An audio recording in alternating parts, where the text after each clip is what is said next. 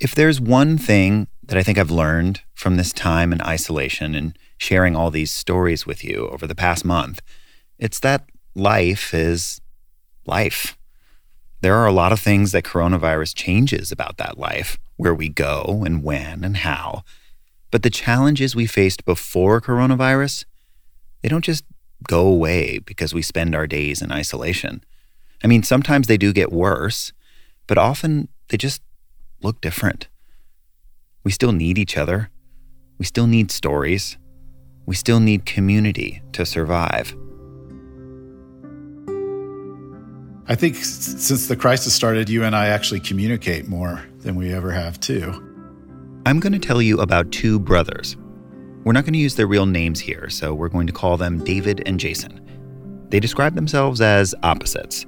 David lives in Florida, Jason lives in Nevada. David has four kids and lives with his partner. Jason is the younger brother, the cool uncle. But they do have one very important thing in common they're both sober. And today we learn about how life in isolation has brought them together in ways they could have never imagined. Just hearing the positive effect you're having on so many people in Reno in their sobriety is just really, really cool to me, Jason.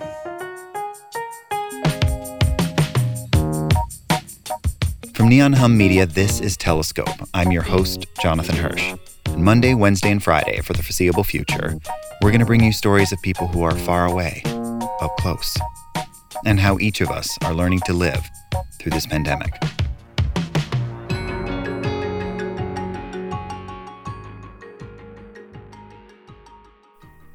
Our producer, Shara Morris, has this story. Last week, I hopped on Zoom with two guys I found on Twitter David and Jason. They're brothers. Yeah, Who like, smokes tobacco in a pipe anymore? it's, like, it's, the only it's the only uh, form of tobacco that's acceptable right. for me with my wife and in front of my kids now. So that's yeah. why I'm, I've, I've turned to it. No, I like I like it. It's a little weird making two brothers Zoom with each other when you don't know them well yourself. I felt like that not so real cousin interloping a family reunion.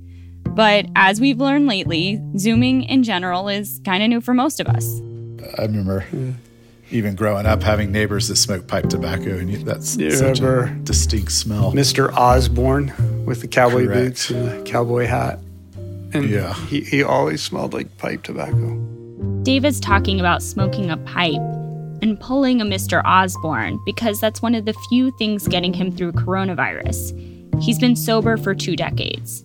His younger brother Jason is three and a half years sober. These days, because of COVID, face to face AA meetings are canceled.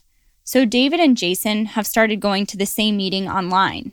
Even though it's a Zoom meeting, I can definitely see how integrated you are into AA meetings and AA culture and that you're sponsoring other people. And in that one meeting, I called on that one guy to speak.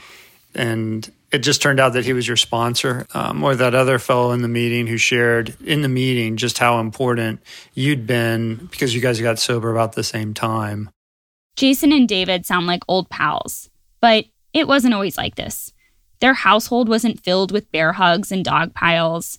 And they weren't the kind of siblings who called each other first when they needed someone to turn to. But there are other reasons the brothers weren't close. They're six years apart, which in kid years might as well be 40. When David was learning addition and subtraction, Jason was in diapers. And when Jason was hitting puberty, David was already off to college. Besides, Jason says their personalities are pretty much night and day you know, he attended Princeton University, had a Fulbright scholarship, traveled around the world. David even had a well paying job on Wall Street. And Jason, let's just say he wasn't making Dean's List anytime soon. But he was really good with people. My brother Jason could sell ice to an Eskimo. He has a very magnetic personality he's always been very, very social in a way that I was like jealous of. Jason became the fun one, the guy with street smarts, the party dude who everyone wants to be around, which quickly devolved into something a lot less fun. You know, I was pass out, blackout drinker by the time I was 14. I uh, quickly moved on to drugs. I think by the time, so my brother, you know, is graduating successfully, and then I'm 15 years old, getting kicked out of school for selling LSD. And uh, so I always just kind of felt like I was the black sheep of the family, I guess. In the meantime, David may have seemed perfect on paper, but he was struggling too. I drank a bit in high school. I drank till I blacked out, passed out. And that kind of was seemed to be like a recurring theme for me. Like when I drank, I did not drink very well. By college, David couldn't hide his troubles. I got spoken to a lot about my drinking. I ended up moving back to Atlanta with a job offer and suddenly was in a place where I was having to drive around and um, had a couple of like really close calls. One night, he went to see a movie by himself. I got to the point where my friends from high school didn't want to hang out with me. Um, and I was just too much of a mess. And uh, so I went to a movie alone. The movie was an indie Scottish film called My Name is Joe. And the main character, Joe, happened to be a recovering alcoholic. He had a book from Alcoholics Anonymous with him. David saw it and thought, I need that book. So he left the theater and went to Borders. He ended up finding a different book, How to Get Started in AA. And now he's been sober for about 20 years. As it happens, once he got sober, things started to make sense. The pieces of his life fell into place. His friends went to the movies with him again. He met his wife, and they have four kids together. But while David was in recovery, Jason kept drinking and using drugs. It took me a lot longer to realize that my life was unmanageable and that I, uh, um, you know, I couldn't quit drinking on my own. Jason went to the College of Charleston because it was the number one stoner school in the country that year. He flunked out. Then he moved to Mauritius, a tiny island just east of Madagascar. Worked there for a couple of years in hospitality while he partied. If I hadn't have been on an island in the middle of the Indian Ocean, you know, I probably would have been fired and, and, let go, but they just had no other options, you know, at that point. Eventually, he ended up out west in Nevada. My uh, drinking really took off. Uh, you know, I was able to go to bars 24 7. Um, I know you can walk into a bar at five in the morning and it's, you know, it's like it's eight o'clock at night. After too many nights he couldn't remember, Jason decided to quit drinking. He started going to AA meetings. He told everyone he was done. He thought he was done, but he was still doing drugs it got to a point where I would like snort cocaine while I'm drinking in O'Doul's and, and think that, and you know, somebody would come up and offer me a drink and I'd be like, no, sorry, I'm, I'm sober. And the person, you know, when I had a plate of cocaine in my lap and the, what kind know, of reaction did they have? Completely confused, you know, I mean, I just got these looks like, yeah, right. You're not sober. Do you ever wonder how celebrities order food? Like, is Sarah Paulson a Diet Coke or a regular Coke girlie? Some peasant Coke? No. Or how does Sofia Vergara order a pizza? No, no, no tomatoes. I cannot eat tomatoes. tomatoes? Yes. Are you cool with mushrooms? Not really. Okay. If these are the details you need, and I know you do, I have the podcast for you. I'm Jesse Tyler Ferguson, and on my podcast, Dinners on Me, I take some notable friends of mine out to dinners in Los Angeles and New York City. Listen wherever you get your podcasts. That thing was delicious. So, at this point, Jason was closing himself off to everyone. He couldn't be honest with his AA group, his friends, or his family. He became isolated and depressed, which are some of the worst feelings you can face as an addict. One day, as he was driving, he just stopped cold. And uh, came to a traffic light and just became so overwhelmed uh, with the feelings I was having, you know, with depression. And I had just quit a job, uh, making lots of money, because I just couldn't handle the responsibilities. So I ended up, um, you know, was sitting at an intersection and just broke down crying and uh, started having cars start honking their horns at me, uh, wondering why I wasn't moving. And, uh, you know, at that point, I knew I needed to reach out to somebody. And I pulled over on the side of the road and then called my brother.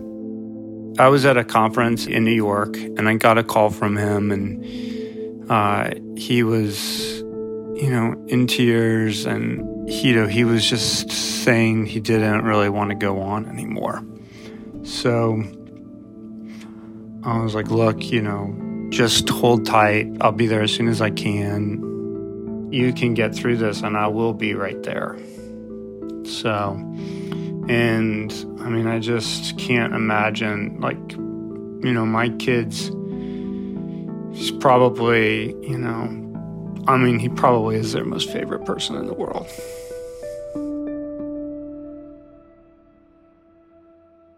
Shortly thereafter, um, after speaking to my brother on the phone, uh, he flew out here.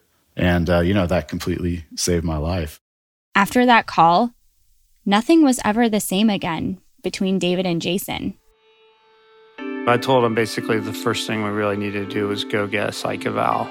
So I felt better after that. And then um, wanted to just make sure he kind of got set up and connected with what he needed. And so we just kind of spent a few days chillaxing. I probably was like, let's just, you know, do something. I'd heard about this this monastery and wanted to check it out for years and so we just got in the car, listened to the music, kind of made a road trip out of it. I don't remember what we talked about, but I do remember that being in the car together during that road trip was the first time that we were kind of completely honest with each other. Um, I was able to tell him exactly what was going on with me, and uh, and I was also able to learn a lot about him. We went to the monastery, and uh, it was just out in the middle of nowhere in the woods, and you know, we went into some room where the, the monks were praying, and I just sat in the back in a chair and just observed it all. Well, my brother did participate with them. I have really fond memories of that day. I'm just super grateful that he did reach out. Um, and you know, when you're when you're depressed or when you're having serious problems, sometimes the phone feels like it weighs ten thousand pounds, and you just can't you can't pick it up. Um, yeah, I'm really grateful that that that he did. And um, yeah, I'm really grateful for that. So. The second step in AA is finding a power greater than yourself. For some, that's God.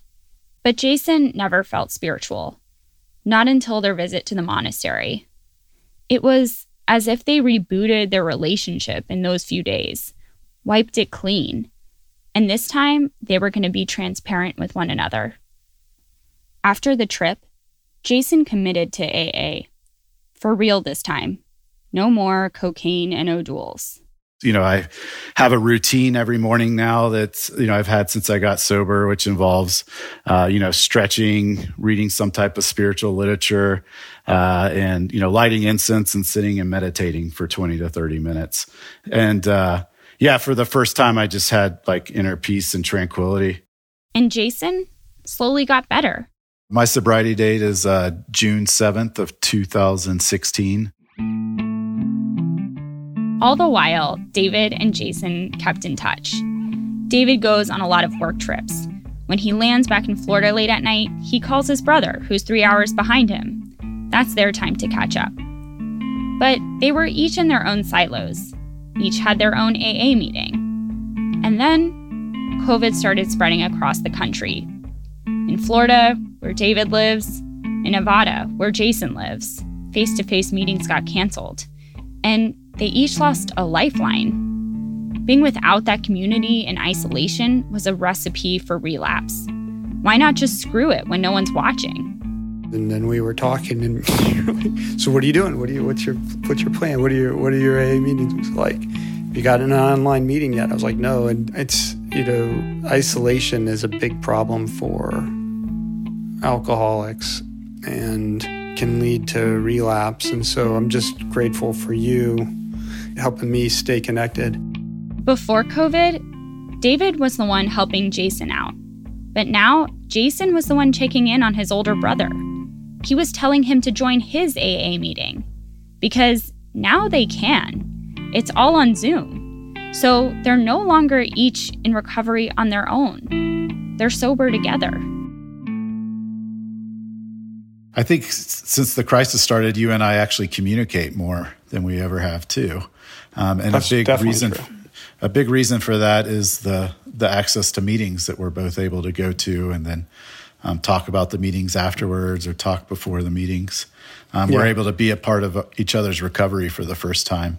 It'd be real easy for me to just hide and start, you know, using drugs and drinking again now that I'm, you know, isolating and home all the time.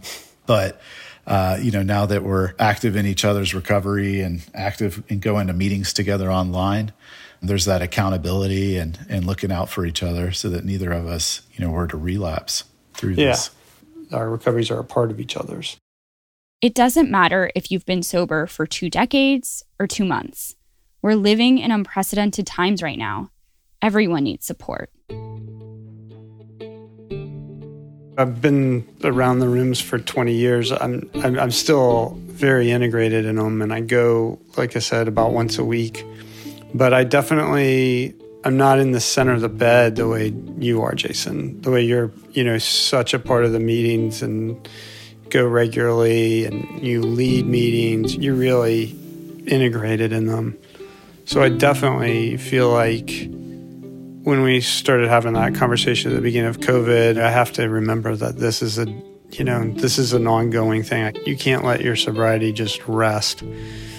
And uh, I definitely appreciate you checking on me and connecting me to your uh, your online men's group because that was just huge. So I really appreciate it. Yeah, I mean, I'm sure you were much more energized in the beginning, like when you first came in too, in your first four years. When you have a fire under your ass. right, right. it's early, exactly. early years. When we're both having to deal with the COVID 19 crisis, um, there's no judgment, there's no uh, you know criticism between each other. It's only about helping each other through the crisis. If you're struggling with addiction or know someone who is, please reach out to one of these virtual AA meetings. Hopefully, it can be of help to you.